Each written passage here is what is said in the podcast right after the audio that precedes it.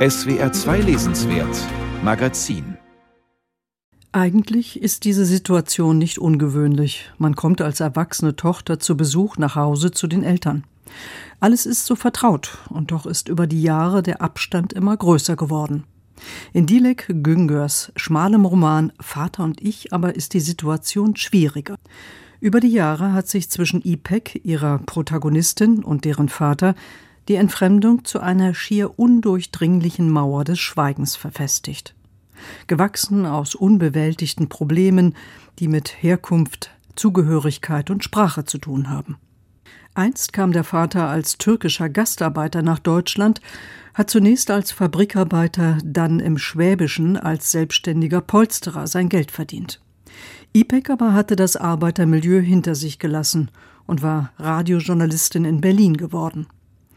Weil die Mutter einen Kurzurlaub macht, fährt Ipek für drei Tage nach Hause und ist dort mit dem Vater allein. Die Abwesenheit der eher redseligen Mutter sieht sie als Chance, mit dem Vater ins Gespräch zu kommen, an die Kindheit wieder anzuknüpfen, als sie noch gemeinsam tobten und lachten. Wie lang drei Tage werden können, wenn man keinen Gesprächsfaden findet, das vermag die Autorin in beklemmender Weise zu vermitteln. Da sitzen sie am Küchentisch, schauen aneinander vorbei, der Vater bietet Kekse an, sie versucht es mit einem beliebigen Satz, er räuspert sich, dann wieder Stille. Die wenigen Sätze, die fallen, haben keinen Adressaten.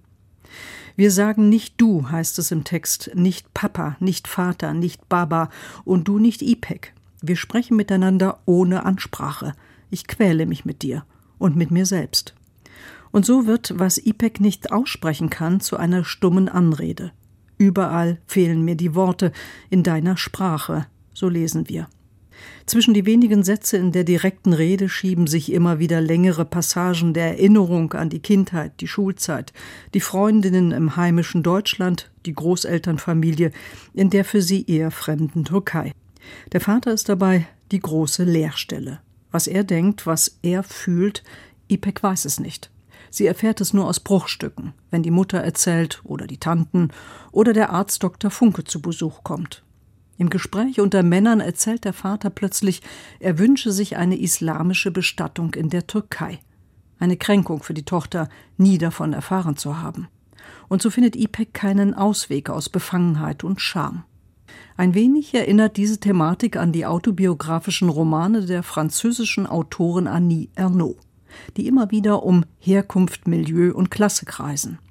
Auch die Güngör bleibt offensichtlich nah an der eigenen Erfahrung, die aber nicht nur vom Milieuwechsel, sondern eben auch von den Folgen der Migration geprägt ist.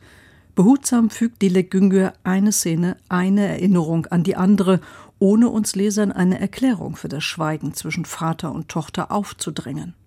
Es gibt auch nicht eine Erklärung, sondern eine Vielzahl, die sich aus kultureller Zerrissenheit und aus der Erkenntnis, nirgendwo dazuzugehören, speisen. So erinnert sich Ipek an ihre eigene Ausgrenzung in der Schule, an ihr Bestreben, sich anzupassen bis zur Verleugnung des Türkischen, an die ewigen Fragen nach Herkunft und Sprache. Zu Hause habe sie darüber geschwiegen, Schreien hätten wir sollen, heißt es an einer Stelle. Jetzt ist es zu spät, denn wer zu lange schweigt, dem wächst der Mund zu. Und so spiegelt sich in Ipeks eigenen Erfahrungen das Unvermögen des Vaters, seiner Existenz einen sprachlichen Ausdruck zu verleihen. Am Schluss schneidet Ipek, bevor sie wieder abreißt, dem Vater die Haare. Eine fast schon intime Szene, eine nahezu sprachlose Annäherung. Mehr geht nicht. Dile Güngör knüpft mit diesem Buch an ihren Erfolgsroman Ich bin Özlem an.